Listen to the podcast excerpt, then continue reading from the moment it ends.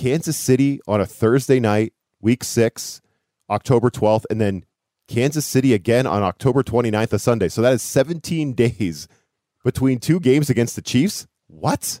That's that is freaking weird. Why why are the Broncos playing the Chiefs twice in 17 days before their bye week, week nine? That is just strange. That, that's just a weird scheduling quirk. Like NFL, do better. That was weird. Welcome into the Broncos Wire podcast powered by the USA Today Network. I'm Ryan O'Leary playing host. Joined this week by Broncos Wire managing editor Jon Heath and Broncos Wire writer Brandon Walker. How we doing, fellas? Doing good, Ryan. Brandon, it's uh, it's good to have you back on the show. This is your second shot at it, man. It's good to have you back. Thanks for giving me round two. of course, yeah, you earned it. John John went in, he listened, he gave you the, a, a passing grade, and now you're back on the podcast. So because John's the boss, as we all know. Uh, but we we've got a lot to uh, do on the on the Broncos this week. We're going to be talking about the 2023 schedule quite a bit. Uh, we'll do some way too early predictions. Like for instance, will the Broncos go over or under their projected win total of eight and a half games this season? I definitely have opinions. I know both of these guys do as well. Uh, but first, John, let's get to some free agent news. Kareem Jackson returns, so the Broncos uh, getting some much needed depth at the safety position. This is one I felt, you know, just talking to you after the draft, you could kind of smell coming, right? In that second wave of free agency. Yeah, I kind of had a feeling they would do this because the Broncos, eh, they even had said that they were talking to him, working on a contract with him. And to me, it just kind of seemed like uh, Kareem Jackson wanted to see how the draft sorted out. Like, are they going to draft a safety in the second round or the third round or what it be? And I think the Broncos also, there's no reason to sign him before the draft and risk missing. messing up a comp pick. So just waiting until after the draft, it made sense for both sides. And I don't think there were like I love Kareem Jackson, but I don't think there were any other teams banging down his door trying to bring him back. So if if there was any any interest, from other teams if the Broncos were, you know, doing a comparable offer to what anybody else was offering. It just made sense to stay where you're familiar,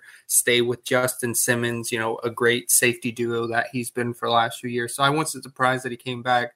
But even with all that said, I don't have him as a week one starter for them, at least not as a strong safety. Like maybe he'll be in the slot or something but I still think Caden Sterns is the favorite to start across from Justin Simmons. And like Kareem Jackson, he's great. He's great in the locker room. He's great team captain, and he's still a capable, you know, I, I think he's a starting caliber guy, but Caden Sterns could be your future. Kareem Jackson's not your future.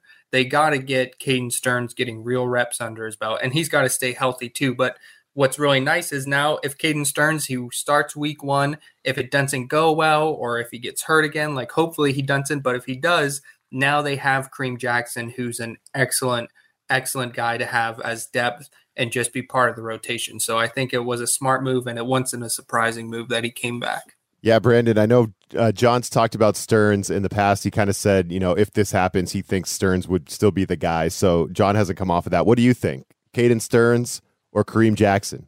I really like Sterns as that guy um, because he has been um, he stepped up when Simmons went down with injury, and I think that although Jackson is an incredible leader in the locker room and definitely some veteran help alongside Justin Simmons to help get Caden Sterns and now JL Skinner um, ready for the the next wave of uh, Broncos secondary help. They're going really young with this secondary. And so I think those two veteran guys are really going to help lead the future of that Denver secondary. But I really like Caden Sterns as a week one starter. I agree with you, John. Yeah. I, I, what is does Kareem Jackson have like 10 years on Sterns, John? Like he's he's he's a lot older, right? He's like it is early to mid 30s, I think, Kareem Jackson at this point. Oh no, I think he's up like 35. Yeah, he's 35. 35. 35. Okay. So yeah, so in, in Caden Sterns has only been in the league of, you know, a few He's handful of years. 23, Yeah. Okay. Sterns is 23, so more than 10 years. Okay. So veteran or up and coming youngster. So it'll be interesting to see uh, what Sean Payton and company decide to do there. And uh, Vance Joseph, right? What, what they decide to do there. But yeah, I, I think it seems like the consensus is Caden Sterns to be the guy uh, and have a good you know, veteran leader behind him in Kareem Jackson, who can do multiple things, as Brandon said. Uh, all, another interesting thing, John, that happened here in the second wave of free agency is some XFL players have signed with the Broncos, uh, including Ben DiNucci, who I think fans of the uh, what what's the freaking show on? Oh, Hard Knocks on HBO might be familiar with DiNucci a little bit from when the Cowboys were on Hard Knocks. Uh, I don't know if Broncos fans might remember him from that. Uh, but the Broncos have signed him, the quarterback, and uh, Jacques Patrick, the running back. What do you think about these two? Could they stick around? Yeah, I think DiNucci has a real a real chance of being the third quarterback, and the Broncos might put their third quarterback on the practice squad, so maybe he wouldn't end up on the 53 man roster. But I think he's got a real chance to be the third string guy. Patrick, I don't know if they view him as like a running back fullback hybrid. I know some people have thought maybe that could be what he does, but I mean, they're not going to carry a backup fullback on the roster. So I think he's unlikely to make the team, but again, maybe a practice squad guy. And if Javonte Williams is either on the PUP list or if they just want to carry like a fifth or a fourth or fifth running back on the roster in week one, just because Javonte, you know, they just want to be careful with him you know, maybe I think both of them have a shot. DiNucci, I think, has a real legitimate chance to be the third string quarterback behind uh, Wilson and Stidham this year. Well, I thought it was hilarious. Uh, this article popped up on Broncos Wire that uh, DiNucci threw an interception in front of uh, Walmart chairman Greg Penner, obviously uh, part of the, the ownership for the Broncos. And Sean Payton told DiNucci that he, he might – be able to work as a greeter at one of uh, Penner's Walmarts. I thought that was pretty funny. It just the ball busting continues with Payton, right, Brandon? I love it, and it it definitely I think signals kind of that culture shift from Nathaniel Hackett to Sean Payton. I mean, we hear Nathaniel Hackett is kind of a goofball, and we kind of think of Sean Payton as kind of this uh, like a hard ass. Um, but I feel like uh, Payton will uh, Payton really is changing the culture inside of uh, inside of Dove Valley. Well, I, I, think Sean Payton might be a goofball as well, John, but uh, I think more of like a in control goofball, somebody who has his yeah. his crap together. I don't know. He's kind of goofy as well, this Sean Payton.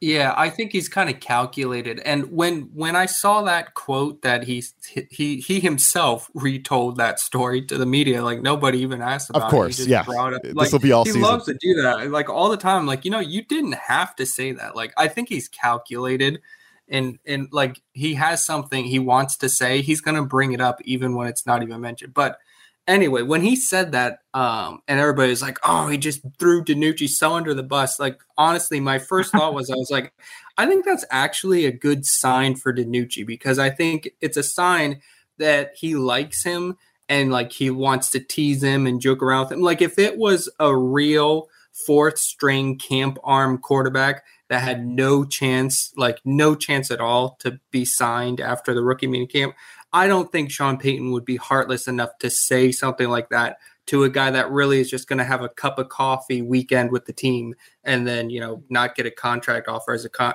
and maybe i'm dead wrong but i took it as you know this is somebody that he's comfortable with and likes and will rib like this. And then sure enough just a few days later they signed him. So i i think payton he he he's a little bit of a goofball like you said ryan but he's also you know like he means business. When he's serious, he's serious, and he has the proven track record and resume that Hackett Dunson have, at least as a head coach. Like eh, Hackett was an offensive coordinator and like a player's coach and and buddy buddy with the guys.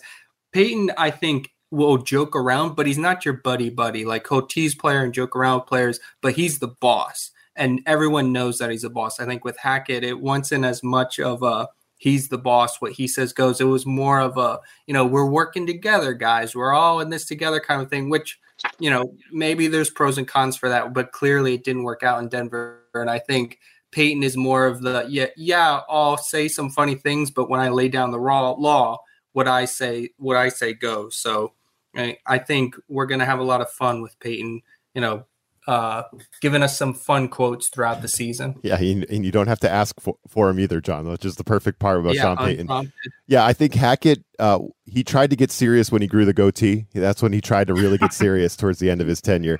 Uh, but that was when when when Broncos uh, brass saw that goatee, they said, "Oh, we got to get rid of this guy." Um, okay, so Uh, John, you mentioned Javonte Williams. Brandon, let me ask you about him here because I know John's been pretty consistent throughout the offseason saying, I don't expect J- Javonte to be ready. I think he might need a few weeks into the regular season, maybe even, and maybe even, you know, hopeful thinking by you, John, you know, hoping the Broncos don't rush him back because he's that important of a player for the Broncos in this offense. It's just, he's a game changer when he's on the field. But Sean Payton has really I mean, he hasn't wavered, right? He's been really confident that Javonte Williams will be ready to go week one and even in training camp, like the start of training camp, even. So, what do you what do you, what's your take on the Javonte Williams situation? I know John, I know he would be super surprised even after Sean Payton's comments uh, to see Javonte Williams running around in August with the team. But what's your take on Javonte Williams and his return from that nasty knee injury he had last year? It was probably one of the worst knee injuries that I've like seen or I mean he tore everything in that knee. Um, but if he's back by the start of training camp, that is a testament to the Broncos uh, training team. And I think that uh, it's really because I remember they changed or tried to switch up some of their training staff because they had so many injuries last year and I remember the punters coming out and saying, "Hey, we we see why this is such a problem. We want to change the way we train, the way we uh, the way we recover." And so, if Javonte Williams is ready by camp, I would be absolutely shocked, but I would be thrilled. I don't think he'll be a full participant in training camp, maybe in some light drills. But if he's running light drills at the start of training camp after a knee injury that severe, I mean, that is just incredible. I would be ecstatic to see him out there. Yeah, and, and, I know you'd be surprised as well, John. And I mean, is this is this why Tony Jones Jr. is still that like that third back on the depth chart right now behind Perine and you know I guess Javonte if he's ready to go week one? Like the Broncos didn't exactly load up on running back depth. Uh, maybe they got some undrafted free agents, right? But uh, really, your number three guy right now is Tony Jones Jr., which, you know, uh, maybe Sean Payton loves that kid. I don't know. But like, you, you'd think that they would do more if Javonte was in serious risk of missing regular season games, right? Yeah, I think you hit it. I like if they were not confident Williams was going to be back, I think they might have signed another, you know, kind of veteran guy, kind of like P Ryan. But Tony Jones, I, there was a spell when he was the third string guy with the Saints under Sean Payton. And there was even a time when their top two backs were hurt and he started a handful of games. I think he started like three games for the Saints two years ago.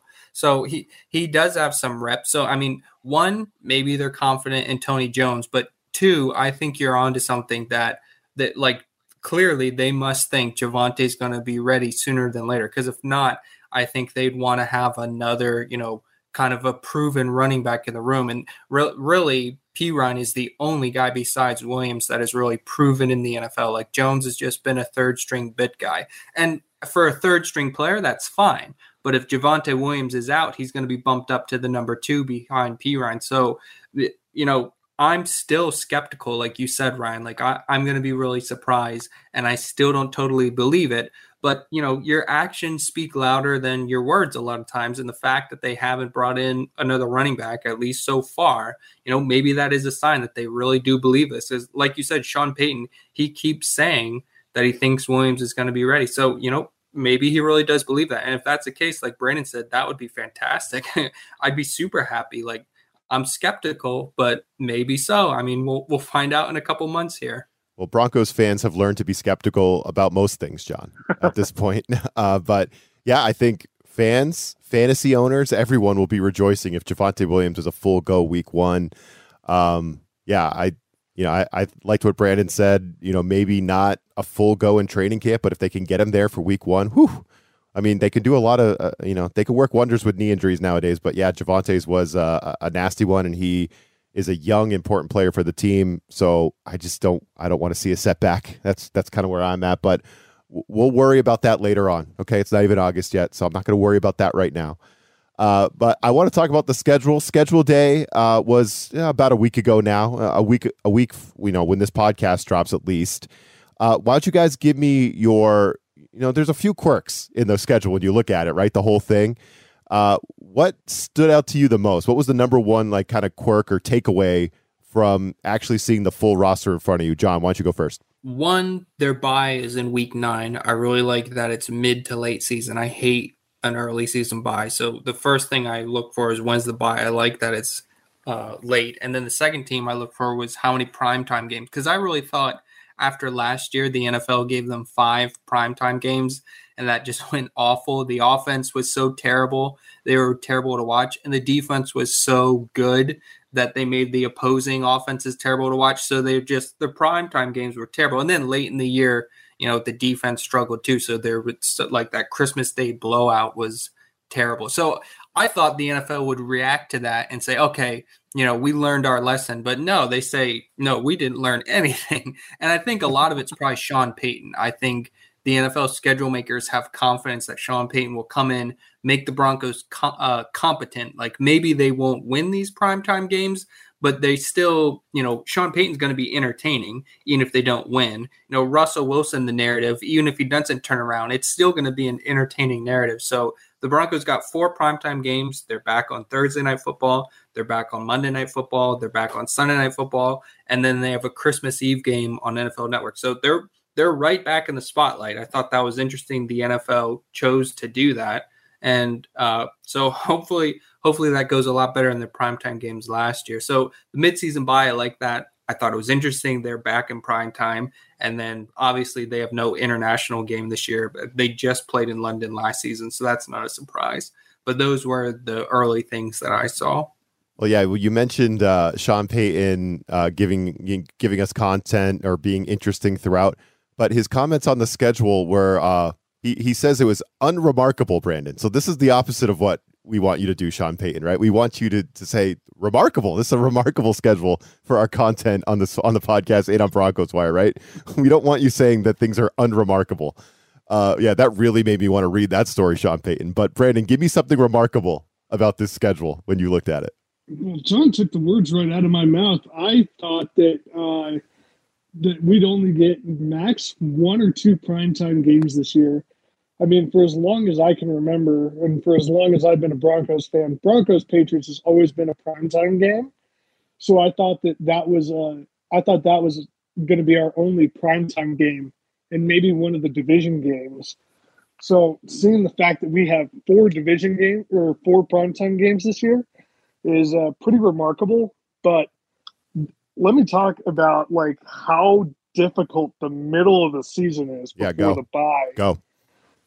I mean, we have Chiefs th- twice in three weeks, and in the middle of that, we have uh, the new and improved, supposedly Green Bay Packers. Um, but having the Chiefs twice in three weeks is going to be a tough, tough thing.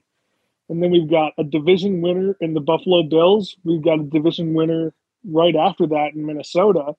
So it, that middle of the season stretch is going to be a really difficult, uh, really difficult part of the season. Yeah, this schedule is not easy by any means. I mean, you have the AFC East. I think all four of those teams are improved. Uh, I mean, maybe Buffalo didn't improve themselves too much, but they did draft a pretty good tight end in the first round. Uh, the Jets add Aaron Rodgers. You got them week five. The Dolphins uh, added Jalen Ramsey. So they have Jalen Ramsey and Xavier Howard as their corners on defense. Good luck there. That's going to be tough. Tough for a down offense that couldn't score last year for the Broncos. you got them week three in Miami. It'd be a hundred. It'd be a million degrees in September in Miami. Uh, so that could be a really tough game as well. So and then, you know, my I'm a Patriots fan. Have them later. John, if you want to come over on Christmas Eve, we can watch Patriots Broncos together if you want. no, I know you got to work. You can't do that. Uh, but yeah, no, Brandon, my biggest takeaway was was some of the quirks, just like Kansas City on a Thursday night, week six, October 12th, and then Kansas City again on October 29th, a Sunday. So that is 17 days between two games against the Chiefs. What? That's that is freaking weird. Why why are the Broncos playing the Chiefs twice in 17 days before their bye week, week nine? That is just strange. That, that's just a weird scheduling quirk. Like NFL, do better. That was weird. And then also like, you know, Houston, I don't think they're going to be good or anything, but you got uh, it, starting in December, week 13, at Houston, then you go at LA Chargers, at Detroit. So three straight road games in a row. I mean, that is that's kind of rough too, right? So you add in the fact that you have all the AFC East teams. You have a team like Minnesota, Cleveland, another tough team that I think was down last year. I think you're playing Cleveland, right, John, because they finished fourth. But uh, you know, Yeah, Cleveland, they, they got the yeah, but Cleveland, I think, is probably better than a, a, a team that finished fourth fourth last year. They had some some stuff going on with their stupid quarterback who was rusty, and I think they'll be pretty good. So this is a this is a tough schedule overall, but it's kind of quirky. Like John, what do you think about playing the Chiefs twice in 17 days? Yeah, I bet that's they they have like their programs where they punch it in and it spits stuff out, and then they you know obviously they cut can customize it and like oh no we want that in prime time we want this at this point in the season, and I think probably a cut like there's so much they have to accommodate for the venues for teams to fit in their games against every team to have a certain matchup in a certain part of the season and a certain game in prime time. I bet that's just the way a formula spat it out and because they wanted to keep the other games in week six and week eight where they are, they were just like, okay, well, we're just gonna leave that. Like I, I don't think it was like, you know what would be really good? The Chiefs on Thursday night football, and then like two weeks later, the Chiefs again. Like, I don't think that was anybody's idea. I think that was just part of the like just punch in the information, the machine spits it out, and then they make changes, and that one wasn't changed. So it's weird, but you know, it is what it is. And like that three game road stretch, that is tough, but they start the season with two games at home.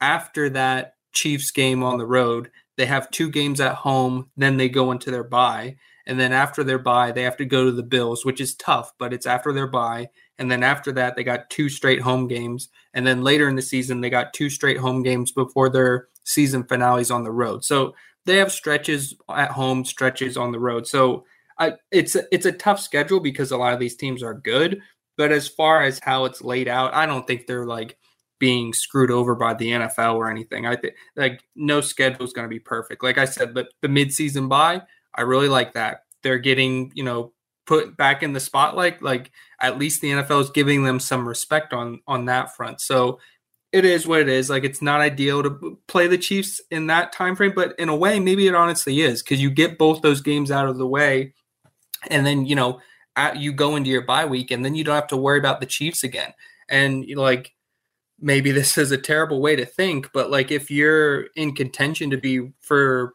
uh, winning the afc west like if they're second in the afc west and they have a chance to win it and they just need to not trip up late in the season not having to play the chiefs late in the season is a really nice way to not trip up so it, it's weird to play them back to back that close together, but in a way, maybe it will turn out to be a good thing. I don't know. Yeah, I like that that uh, point you made about the back to back home games because you're right. They do. They have they have four back to back home games on the schedule. Uh, so four different times do they play a home game and then they have a home game right after that. And one of those is right before the bye, as you said, John. So uh, when they play that Week Seven game against Green Bay, that you know the game sandwiched between the the two Chiefs games well, they're not going to be leaving their own uh, beds from October, you know, from what is that? That is Sunday, October 22nd, that kickoff against Green Bay, all the way till Monday, November 13th is their next road game against Buffalo after the bye. So they will be sleeping in their own beds for like almost a month.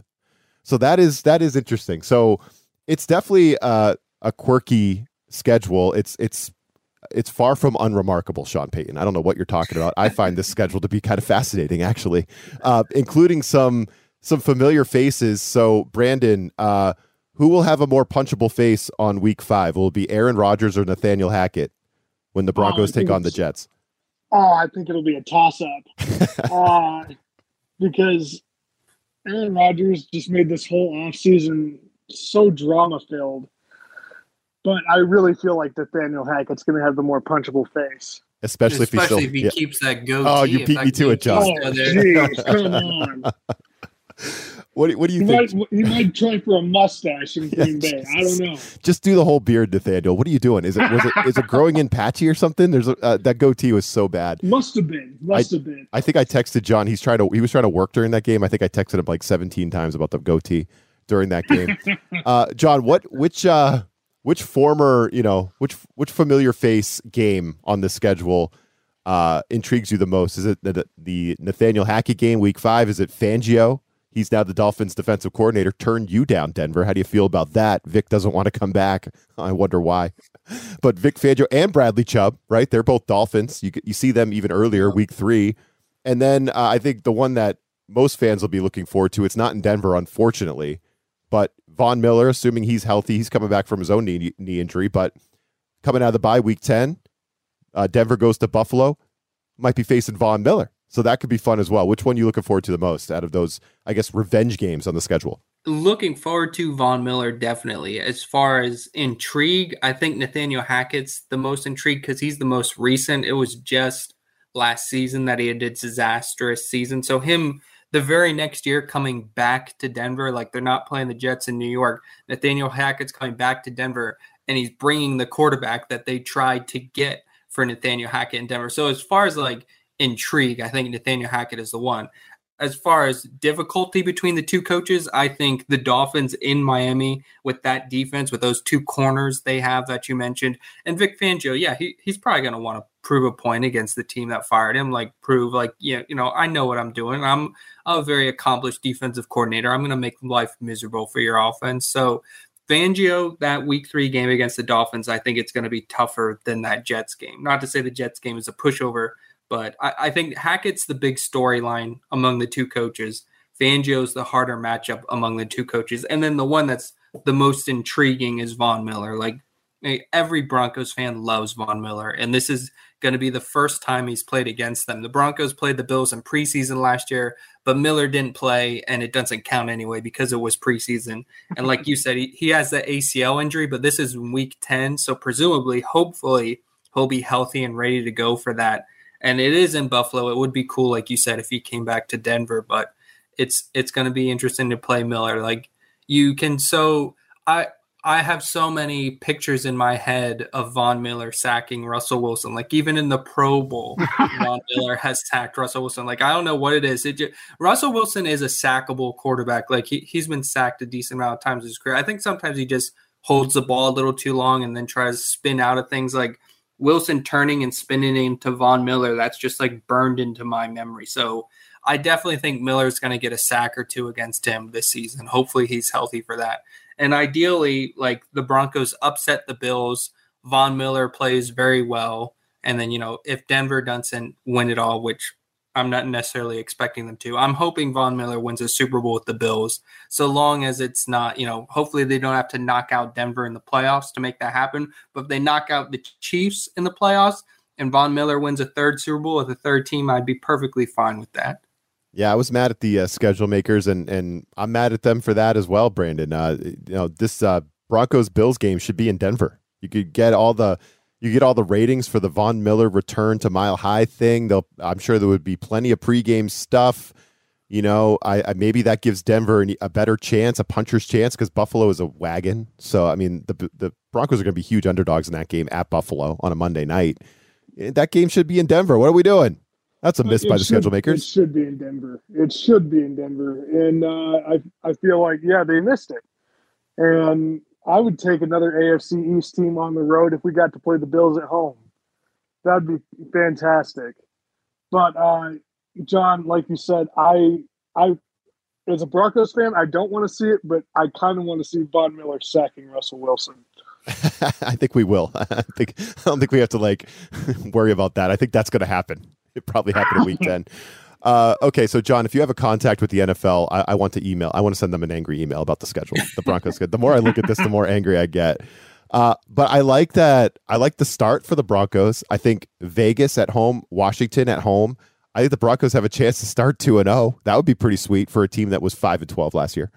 Uh, I think it definitely gets tougher in week three. Uh, you know, at Miami, it's going to be a million degrees. Miami's pretty good football team that'll be tough. And then you know, obviously, there's there's tough games all over the place as we get into the middle portion, as Brandon said earlier. So the over under is set at eight and a half.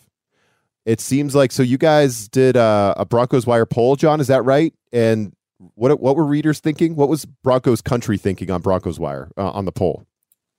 Yeah, I didn't want to put like 17 different poll options. So I broke it up into like three or fewer wins, four to six wins, seven to 10 wins, 11 to 16 wins. And then I did put 17 wins just to be dumb. And the one that ran away with the results, seven to 10 wins got 63% of the vote. The next closest was 11 to 16 wins, which got 27% of the vote. So Broncos fans are definitely extremely biased, but that winning vote, seven to 10, that falls right in that eight and a half window. So Broncos fans are pretty much seem like they're aligned with Vegas. It's just a matter of is it eight wins or is it nine wins? It's that eight and a half. You got to pick a side. No, yeah, no. I mean, the Broncos trade their first round pick for a coach, don't get a draft pick until the third round, but we're going to go win 11, 11 games this year, right? We're going to improve mightily. Yeah. Sean Payton's worth uh, six wins right there. I, I love that. But this is what happens when you pull Broncos country. I love it. But we are going to be hopefully a little more critical over under eight and a half. Uh, Brandon, we'll, we'll put you on the spot first. What do you think? Okay.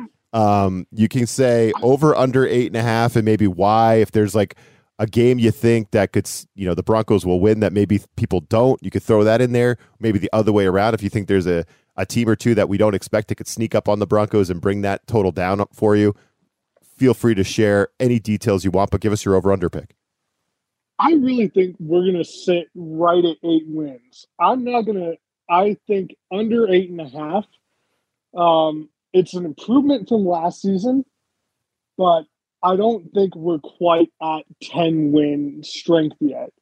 I do think that one of the games that will that will beat the Chiefs. I think we'll beat the Chiefs at least once this season to break the losing streak and uh, really kind of shock the Chiefs. I'm I'm really expecting that this year because we got close at the end of last year um, with Jerry Rosburg at the end of the season, but I feel like they're right there. They can be on the cusp of beating the AFC West champion Chiefs.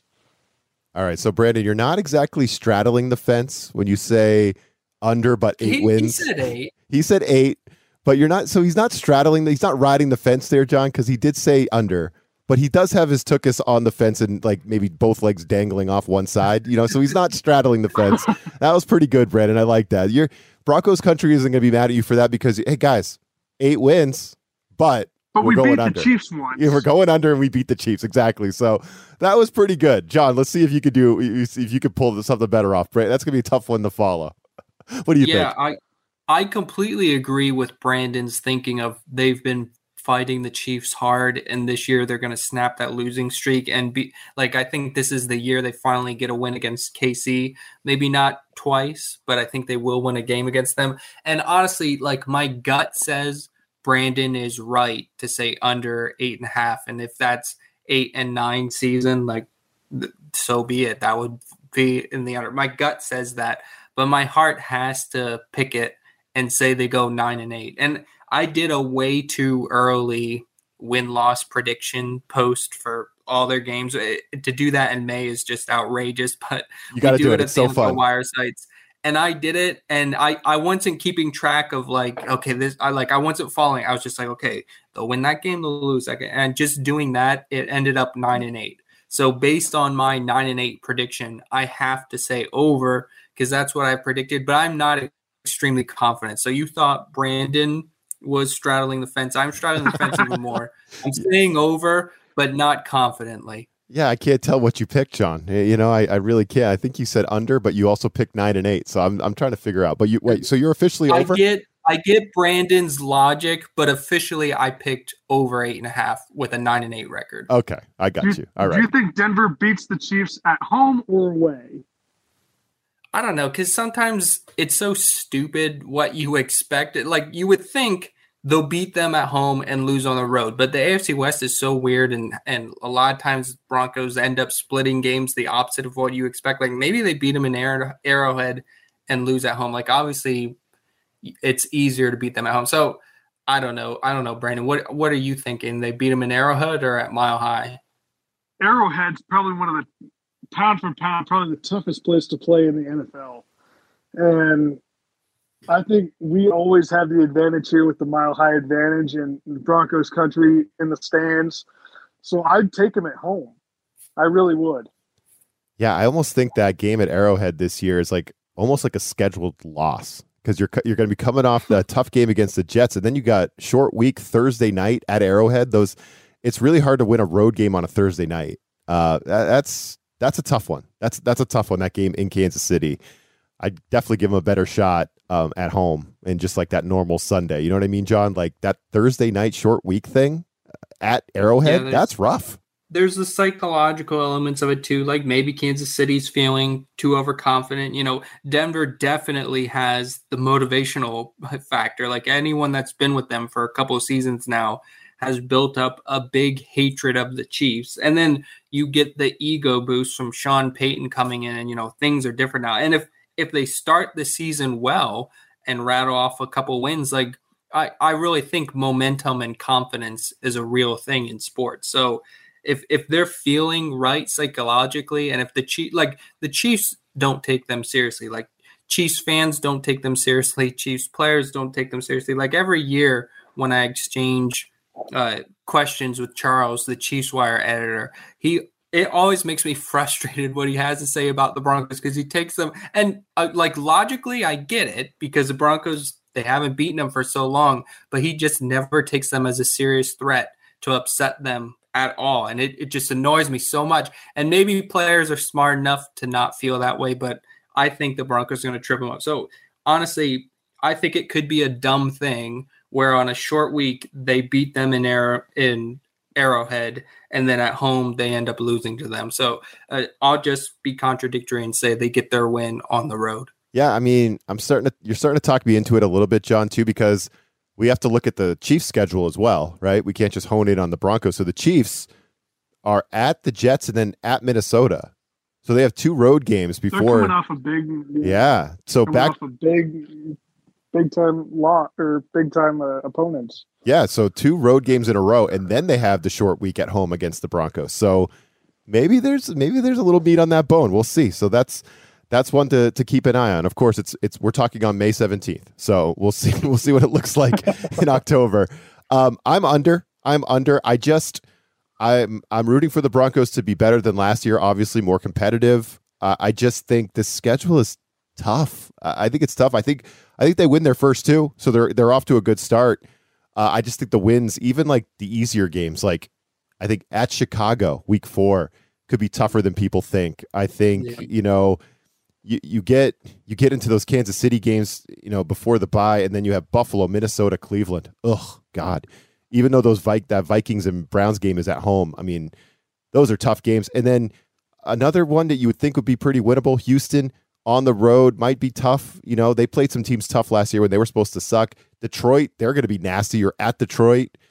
Uh, the Patriots, they're not going to be a great football team, probably in your weight class, but you know the Patriots. You, you never know with Bill Belichick, so uh, there's just tough games on this schedule. I think it's going to be it's going to be tough for them to you know double their win total, or I guess you know even that's going a little bit beyond what we were predicting anyway. But you know to to find another three or four wins on this schedule from last year, oh, uh, I think it's going to be tough. So I'm I'm under I'm under eight and a half. I feel pretty confident about that pick. But Jon, I've been wrong before right? I have been wrong before. so let's all hope you are again. One more prediction. What do you guys think about the Nuggets? They going to pull this thing off? They go into the finals? They better. I mean, I'm not even really much of an NBA fan, but I mean, I'm so sick of Lakers fans and and just NBA fans in general always have no respect for the Nuggets, no respect for the Joker. So I'm pulling for them even as someone who is kind of indifferent about basketball. Well, people don't have respect for the Joker because he looks like a men's league 30 and over guy out there that's just goofing around and he is unstoppable. I don't I, I haven't seen a lot of this guy. I mean, I'm I'm out here in Boston. I haven't seen a lot of that guy. But holy crap, and in, in some of the, you know, I've been paying attention to the Nuggets a little bit more because you know my Celtics are still alive as, as well, and I'm just like, who is this joke? I mean, I know he's won the MVP, but it's like, holy crap. Like some of the highlights i saw uh, this morning it was like he's just chucking the ball around like just flinging it around. It's going in every time. I'm like holy crap. And he doesn't even look like he's trying. That guy's amazing. Being here in denver it's it's an exciting time to have a playoff team. Uh, the Avs got out a little early this year, a little bit of a disappointing exit, but hopefully we want the Nuggets to we want the Nuggets to uh, move past the Lakers for sure. Yeah, the Nuggets are carrying the torch because we we can't trust the Broncos to do anything. we really can't. We can't trust them. We can hope they go they, they win eight games this year, but my God, uh, we can't uh, we can't uh, guarantee that for sure. So be it'll be fascinating to see what how this all plays out. But in the meantime, Jon, do you get to take a break? I, I know that the work never stops for Broncos Wire, but this is probably as slow as the NFL schedule gets. So I hope you get a chance to take a little bit of a breather here, you and your team. Yeah, definitely for sure. Like you said, there's always something, but it definitely is a slow time from here. We have mini camp, but it's not huge in June. Here until the end of July is definitely the slow time in the NFL offseason. So we get to breathe a little bit here for the next few weeks. So, to our uh, beloved listeners of the podcast, we appreciate you. If you don't see a new episode or, or, or they're very few and far between over the next couple months, do not fret because Jon and I will be back to cover the freaking Broncos for year four. Can't wait to start this new run with Sean Payton. Jon, it's going to be a lot of fun hearing all the crap he says every single week. Looking forward to it. And Brandon, we'll just have to we'll, we'll have to have you on. We'll have to Jon will go and he will grade. He'll listen back and grade your performance, and we'll see if we can have you on again. But uh, no, in all seriousness, it was great to hear your voice again on the show, man. Thanks for joining us. Good to hear from you guys, and good to be on the show again. Thanks so much. This is actually Jon and I's first time ever talking. this is the world we live in, man. It's all remote. It's all remote, email, Slack, whatever. And uh, yeah, so uh, it's amazing. I've never met Jon in person, and we're going on year four. And I talk to him more than I talk to most of my family members. So this is uh, this is the life that we live in today's day and age, working remotely. But I'm all for it. I consider Jon a great friend of mine. I've never even seen him in person. So how about that? But for Brandon and for Jon, I'm Ryan O'Leary. We appreciate you joining us as always. We'll talk to you soon. This USA Today Sports Podcast has been presented by USA Today's Sports Media Group and is available in your favorite podcast store. Make sure to subscribe for weekly updates, the latest fantasy picks from Cory Bonini, and the Huddle Podcast, Inside the Weekly Line, with Sportsbook Wire's Jeff Clark and Eston McLaren, and the Bet Slippin' Podcast. We'll see you again next week.